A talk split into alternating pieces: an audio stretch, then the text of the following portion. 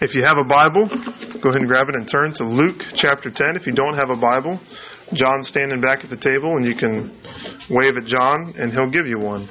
Um, but we're in Luke chapter 10. If you're in the New Testament, it's the third book Matthew, Mark, Luke. Uh, we're going to finish up Luke chapter 10 this morning. Uh, next Sunday will kind of mark the rough uh, two year anniversary of us moving to this location. And so we usually try to take that opportunity to remember sort of why we moved and remember why this church exists and what we're seeking to do. And so we'll take a time to sort of step back from the book of Luke and think on why we are here. What's the purpose of Grace Fellowship Church, especially in this location and neighborhood, and um, how is God leading us here? So we'll do that next Sunday. Uh, Sunday after that is uh, Easter, and so we'll obviously focus on the resurrection and think on that. And the following Sunday, the Sunday after Easter, Matt will be preaching for us. He's doing his applied ministry at Southern and uh, is seeking to go into ministry, and so we want to give opportunities. We have a responsibility as a church to raise up leaders, um, and so we want to give him the opportunity to preach. And so I encourage you to be here uh, with a smile on your face and encouragement for Matt. So that'll be that's kind of where we where we are going forward. But this morning we're in Luke chapter 10, verses 38 through 42. Uh, I think there's a desire in life to find um, one thing uh, there's all these gimmicks where you can find one thing that's going to solve all your problems. So it's it's a diet, right? Here's the diet. If you don't eat this one thing, you will lose weight. Or if you eat this one thing, you will be healthy for the rest of your life. You know, um, or there's leadership principles. All these leadership books. There's tons of leadership books, and they will all tell you about the one thing that you need to be an effective leader, and and they're all different. You know, so well, what is the true one thing? So we're looking for this this this one thing, or maybe it's um, parenting. I'm sure James and Abby will be trying to figure this out, and if you figure it out, tell me what's the what's the one trick, the one thing that we need to do to be effective parents. Last week we looked at this expert in the law that comes to Jesus, and he asks Jesus a question. He says, What must I do to inherit, to gain eternal life? And Jesus says, Well, you're the expert in the law, you tell me. And the man says, You need to love the Lord your God with all your heart, soul, mind, and strength, and you need to love your neighbor as yourself. And Jesus says, That's, that's right. But the man has struggles with that, that idea of loving his neighbor. How do I love my neighbor? Who is my neighbor? How do I love my neighbor as myself? And so he, he asks some questions, and we slowly understand what that means. Um, but then the the question that, that we don't that, that's not answered in that is is kind of answered in this next part. We understand what it now is to, to love neighbor, but but what does it look like to love God? How do we love God with all our heart, soul, mind, and strength? What is what is necessary to love God? It, it's kind of a a the, the passage here, if you can see the context then. So the, the Good Samaritan answers the question, How do I love my neighbor? And verses 38 through 42 are going to answer, How do I love God? Um, what's necessary to love God? And the wonderful thing that we find in verses 38 through 42 is that it takes one thing.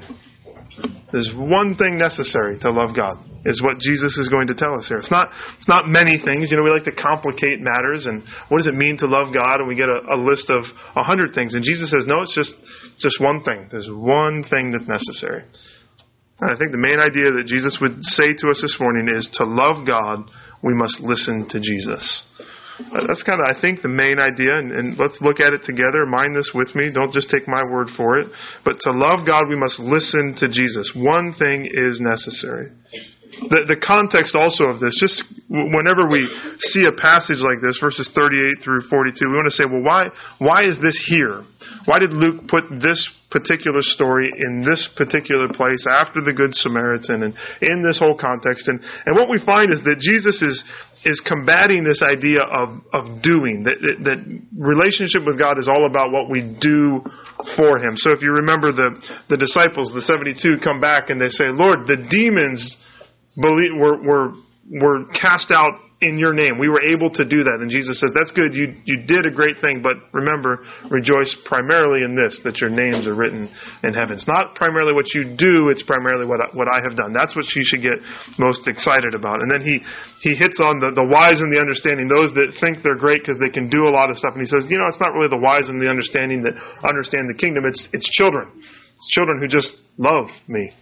Um, And then with the with this lawyer, as he asks, "Who is my neighbor?" Jesus, in a sense, says, "Your neighbor is anyone, and you are to do anything for them."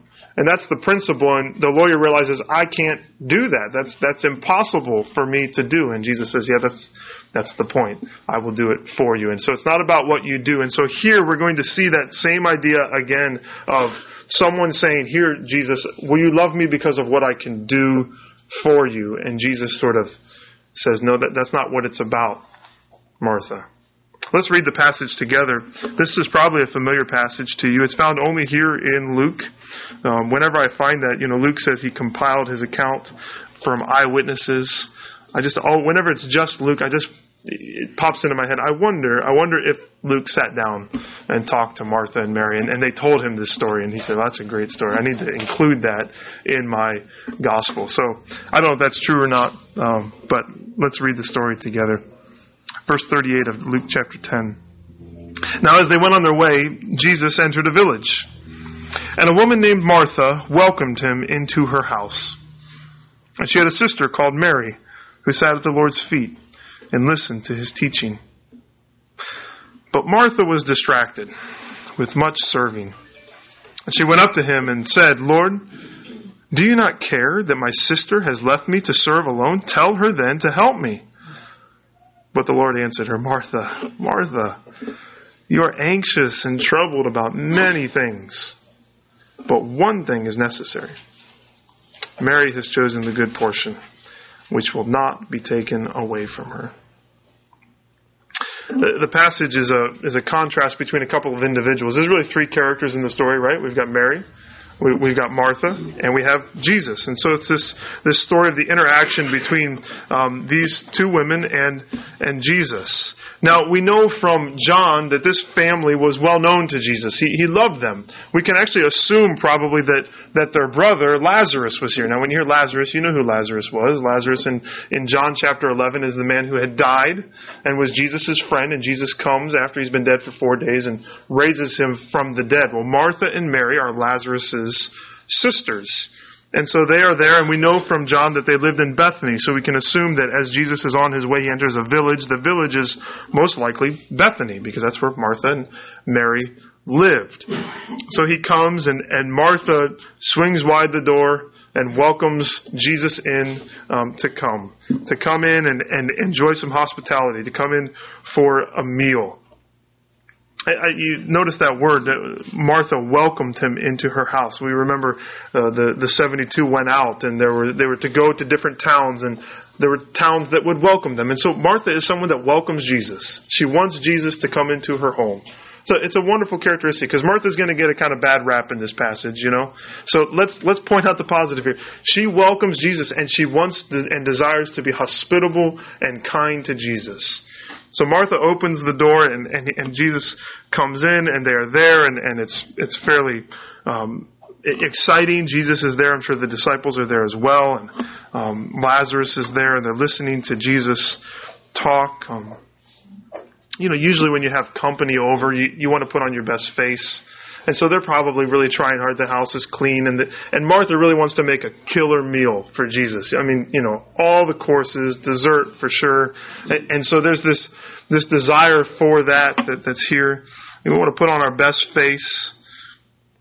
But I don't know whether it's her familiarity with Jesus, you know, they've, they've grown accustomed to Jesus, or it's her complete exasperation as what, at what's going to happen. But, but what's going to happen at this dinner party is Martha is going to break the whole thing up by kind of exploding in, in sort of anger at Martha and, and even at Mary, I'm sorry, and at, at Jesus, as it were. And so, how does it get to this place? You can imagine before Martha speaks that there were probably a lot of, you know, non verbal cues going on. It's, it started out as normal and they listened to Jesus for a little bit, and then Martha got up because it was time to get the meal ready. And so she went, and she assumed Mary would would follow her into the kitchen, but Mary did not follow her into the kitchen like a good sister that would help out in the kitchen. And so Martha went to the doorway and you know, cleared her throat a little bit. Mary, it's, you know, it's time to get started here. And Mary did not catch the hint.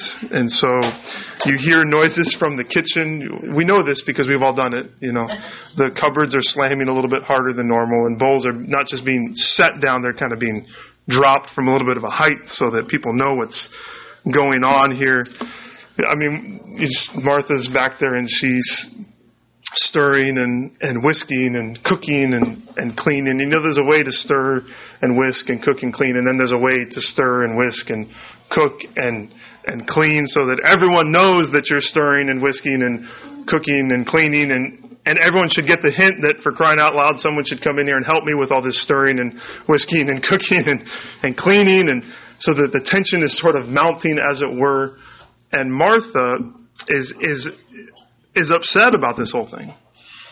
And Mary does not catch the hint whatsoever. I mean, Mary is there. She's, she's mesmerized, as it were, by the teaching of Jesus. She's sitting there at the Lord's feet listening to his teaching. This is, in fact, an amazing scene when you understand the cultural context that Mary is sitting at the rabbi's feet. Not just a rabbi, but, but the rabbi, Jesus himself that this would have never happened in that culture for a woman to be taught these things by Jesus. He's breaking all of the social mores of the time. Jesus to have her sit and to listen to him. Luke always loves to bring this out. He brings out uh, the poor and the stranger and, and women, and he exalts them because that's what, that's what Jesus does. The children. He loves to bring out children and say, children are, are blessed in the kingdom of God. And he says, women are blessed in the kingdom of God. I think we need to take note of that. Jesus doesn't reject Mary and say, no, you're not allowed to sit here and listen, but he, he welcomes her.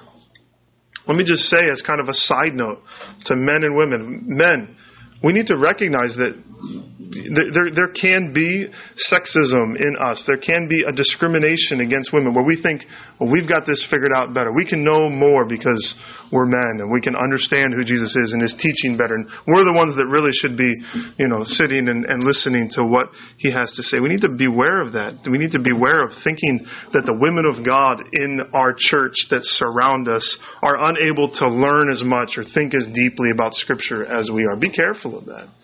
And women don't fall into the opposite trap of saying, well, I, am supposed to, you know, Martha's saying she's, you know, Martha's saying, you need to come here and help me with the serving. But no, she wants to, she wants to learn. And God has exalted that, that in Christ there is no Jew or Greek, there is no male or female, but we are all one in Christ. Isn't it amazing that Luke tells us this story? And who are we being taught by? We're being taught by Mary, by Mary's example. This isn't just a passage for women's teas and women's retreats. This is for us, guys and gals as well. We need to learn from Mary's example. And Jesus exalts that, and there's this equality within the, the family of God. And so I just want to point that out. But, but Martha doesn't see the beauty of this. Martha just sees frustration at the fact that she's doing all this serving and no one is helping her. Uh, her frustration, in fact, actually moves from Mary Mary, why is Mary not getting up and helping me to Jesus? Why isn't Jesus recognize that Mary is sitting there and not helping me? Why doesn't Jesus say something? And so she interrupts, as it were, Jesus' teaching. She comes into the room out of the kitchen and she says, in verse um, verse 40, but Martha was distracted with much serving, and she went to him, to Jesus, and said, Lord, do you not care that my sister has left me to serve alone? Tell her then to help me. I mean, she is this. She has to be pretty frustrated, right? To think about this scene where everyone's sitting listening to Jesus, and she interrupts the teaching to say, "Jesus, tell Mary to come help me." Now, before we look at Jesus' response, let's kind of zoom back out and think about these two characters again. And remember, we're trying to think about this question: What does it look like? What is necessary to love God? What, is Mar- what do Martha's actions and attitudes tell us about how she would answer that question? If you ask Martha the question, what is necessary to love God? How would she answer that question? Uh, we can notice Luke gives us insight into what's going on in Martha's heart. Verse 40, but Martha was distracted. She was distracted. And then we see later on as Jesus talks to her, Jesus knows her heart. He says, Martha, Martha, you are anxious and troubled. So who, what's going on in Martha? She is distracted, she's anxious, and she's troubled. She's just a whirl of emotions. She doesn't know, she's, she's distracted by all the things she needs to do. Maybe she was sitting down at one point, but then she thought, well, I got to get up and I got to make this big meal. And she's distracted, and then she gets anxious and she's troubled. She's frustrated at the whole situation. Now, I think this can apply to us in life in general about distraction. You know, we're so easily distracted by things. But I, I, think specifically it applies to to our, our walk with with Christ, our desire to um, to love God with all our hearts. It applies to that primarily, and we get distracted by the primary thing that we're going to see later, and we get distracted by all the things that we need to do, all of the tasks that we need to accomplish, all of the serving that needs to happen. Is serving bad? No, the word there for serving is actually the same word that we get deacons from. We have deacons in the church for the purpose of serving, and, and we are all to be a part of serving. So is Martha doing something wrong? No, but her heart is that she is distracted from learning from Jesus. She's anxious. She's, she's troubled. And I think it comes again from this idea of seeking to do something great for Jesus. She wants to do something to show her love for God. So she's focusing on all the things that she needs to do. I think Martha is another example of the wise and the understanding, of the of the self righteous, of the ones that want to justify themselves, even as um, as the the man who the expert in the law. Remember, he desired to justify himself and said, "Who is my neighbor?" I think that Martha, it's not just that she's distracted, but that she's seeking to justify herself. She's seeking to show herself worthy of God's love in this, and the way she's going to do it is by the things that she does you kind of get another hint of that because in her heart she's distracted, she's anxious, she's troubled, but in her relationship with, with God, her relationship with, with Jesus, there's, there's almost a doubt of his care for her, of his love for her. She feels neglected. So she's trying to, to get Jesus to take notice. Lord, do you not care that my sister has left me to serve alone? I don't think it's as much, don't you, do you not care what Mary is doing that's wrong, but Lord, do you not care about me, that, that I'm working so hard and no one's helping me? Tell her to help me. She feels neglected by Jesus in this circumstance. So often that's that's what our love for God springs from. We we think I'm doing all these things for God. And I just feel like he doesn't notice it. He doesn't see all the things, all the hard work that I'm putting in. Does God see how hard I'm working? Because my life doesn't feel blessed in the way that I think it should be. And I'm, I'm working really hard here. And then, like classic religion, she says, Tell her then to help me. So I've set this list of things that I need to do. And if I'm doing this, then everyone else needs to be doing it. If this is the way to make God happy and I'm doing this, then what's she doing sitting on the floor over there? She needs to get up and get working here because I'm working. This is what happens so often with us. If we if we turn love for God into a laundry list of things that we need to do, the way that I love God is by all the tasks that I do.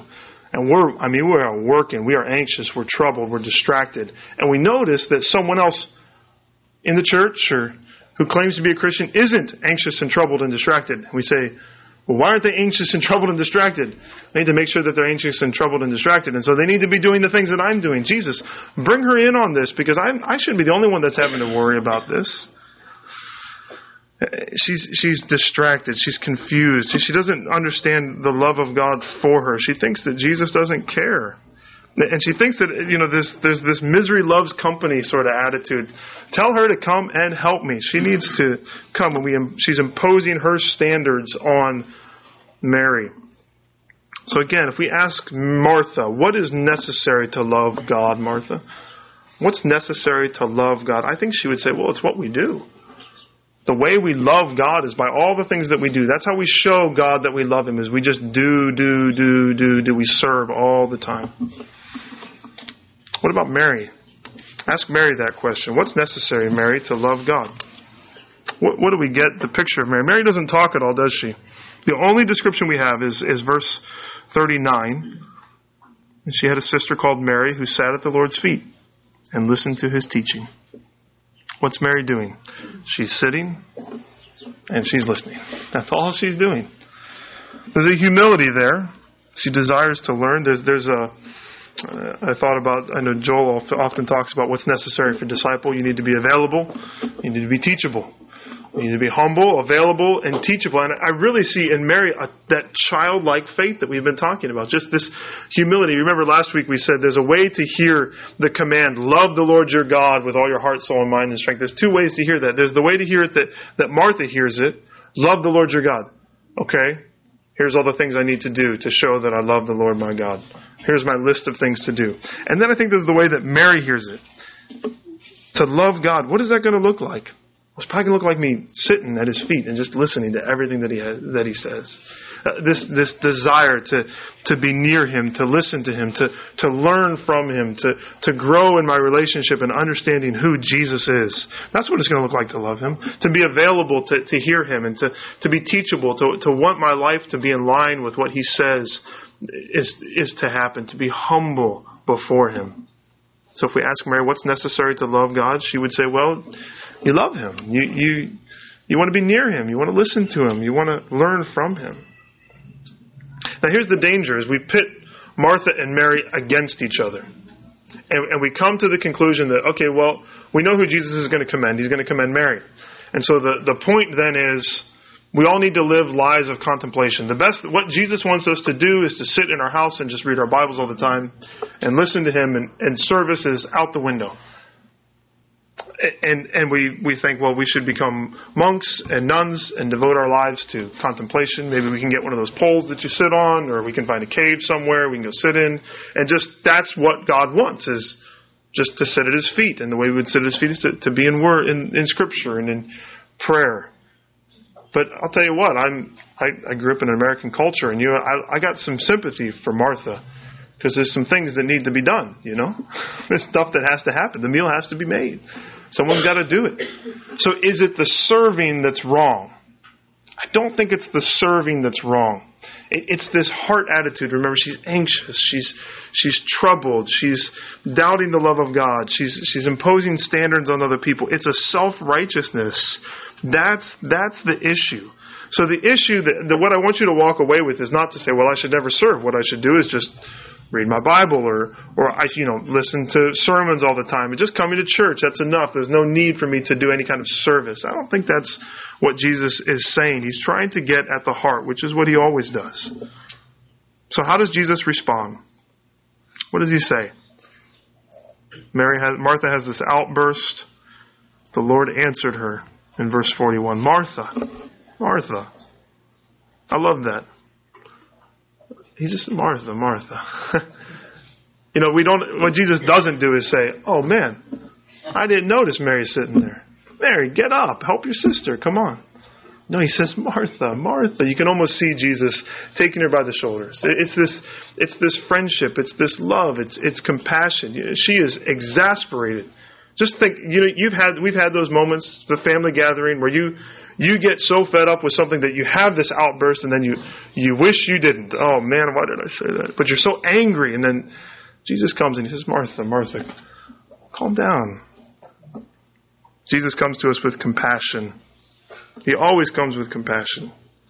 Maybe you are Martha. You've, you, the way I love God is by all the things that I do for Him. It's all the activities that I'm involved in in church. It's all of the, the ways that I minister to other people.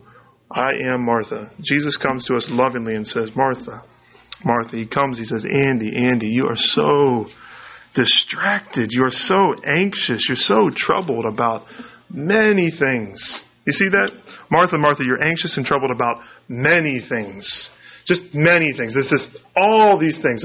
Just so many different things. Think about all the dishes that she was preparing. This has got to be a great meal for Jesus. All the all the different kinds of food that we're going to provide for him. And he says, but but one thing is necessary. Just just one thing. And Mary has chosen the good portion. Some people say that that idea there, Mary has chosen the good portion, is Mary has chosen the, the better dish. She's chosen the, the one plate of food that's really necessary. Martha's so concerned about all the different kinds of things that she wants to uh, give to Jesus. And Mary, Mary's just picked the one thing that's not. There's just one thing. Just one thing that you need to worry about, Martha. And what is it? It's, it's sitting at the Lord's feet. It's listening to His teaching. And He says here, which will not be taken away from her. I'm not going to take your standard, Martha, and impose it on Mary. She is doing what is right, what is good. She's doing the better thing. Love for God is not seen most clearly in our activity. Love for God is seen most clearly in sitting at the Lord's feet, listening to Him, and learning from Him. Listening to Jesus. You remember that theme here in the book of Luke? Have we seen that a few times?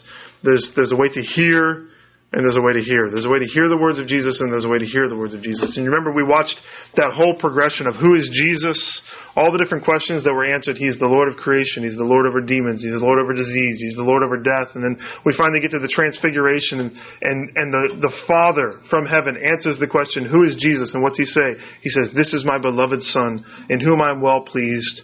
And then the conclusion is, Listen to him. So God says, Listen to him. There's this emphasis that what we need to do more than anything else is listen to Jesus. Listen to Jesus. One thing is necessary. I love that one thing is necessary because I, I am a list, I am a default list sort of Christian. I am a Martha. I, I, if I'm anxious and busy about many things, then I feel holy. Then I feel like that I'm loving God more because of all the things that I am doing for Him. I find it hard to be Mary. It's hard to just sit, to listen, and to learn from Jesus. But what does that really look like? What, what is this sitting and listening? Again, it's not just passive. I, I think about it in two ways. Uh, the, the, the first is that the, that the priority is to hear from Jesus. The priority in our lives is to hear from Jesus, to, to know what His agenda for our lives is. What is He telling us to do? Not what is Martha telling me to do, not what is my own self righteous idea of what it means to love God telling me to do, but what is Jesus telling me to do? And the beauty of our faith is that we have been given God's Word that, that is our opportunity to sit at the feet of Jesus and to hear from Him. We can hear from, we can hear from Jesus. Even this morning, as we open up God's Word, we're hearing from Jesus. He's, he's speaking to us. He's, he's telling us truth. This is not just some other book. And so when, when you hear all the time the, the application to a sermon is, well, you need to read your Bible, that, that's because listening to Jesus is kind of the one thing that we're really supposed to do. If you want to love God, listen to Jesus. And how do we listen to Jesus? Through His Word. Why do we want you to come to church? Just because we want to steal a couple hours on Sunday morning? No, because we want you to listen to Jesus. I love our church because we don't have a ton of activities. We don't have a ton of programs. Because what our focus is, has got to be is making sure that people listen to Jesus, that, that they hear the words of Jesus, that we understand Scripture, not so we get big heads. That's, that's, I think, the other part. So we need to listen to Jesus. But is Mary, did Mary never do any acts of service for Jesus? Is that all she does? No. But the, the service flows out of listening to Jesus.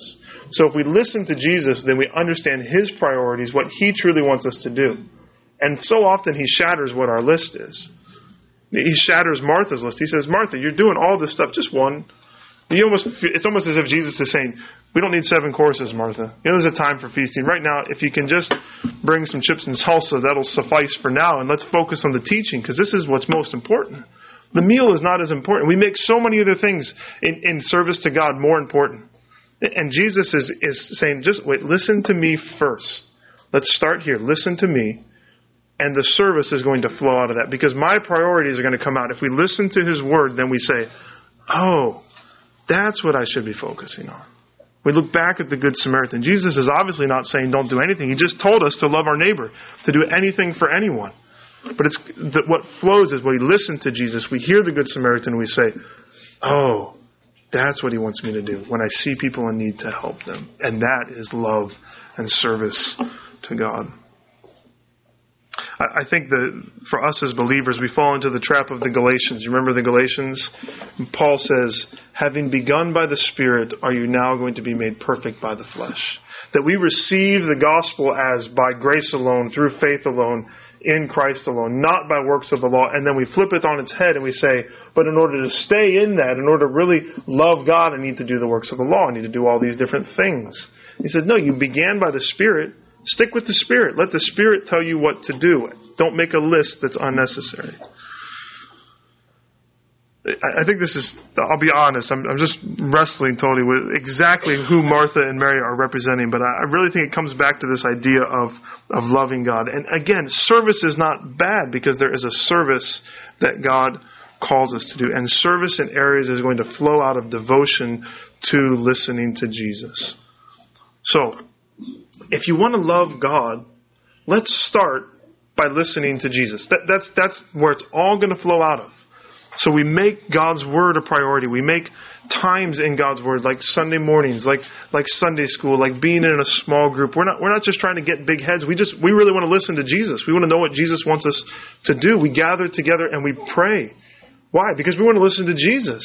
As a church, we, have been here, like I said, for a couple years now. We want to know what does Jesus want us to do. What, let's listen and see what He wants us to do. How can we best serve our community? I can give you a list of things to do, but what does Jesus want us to do?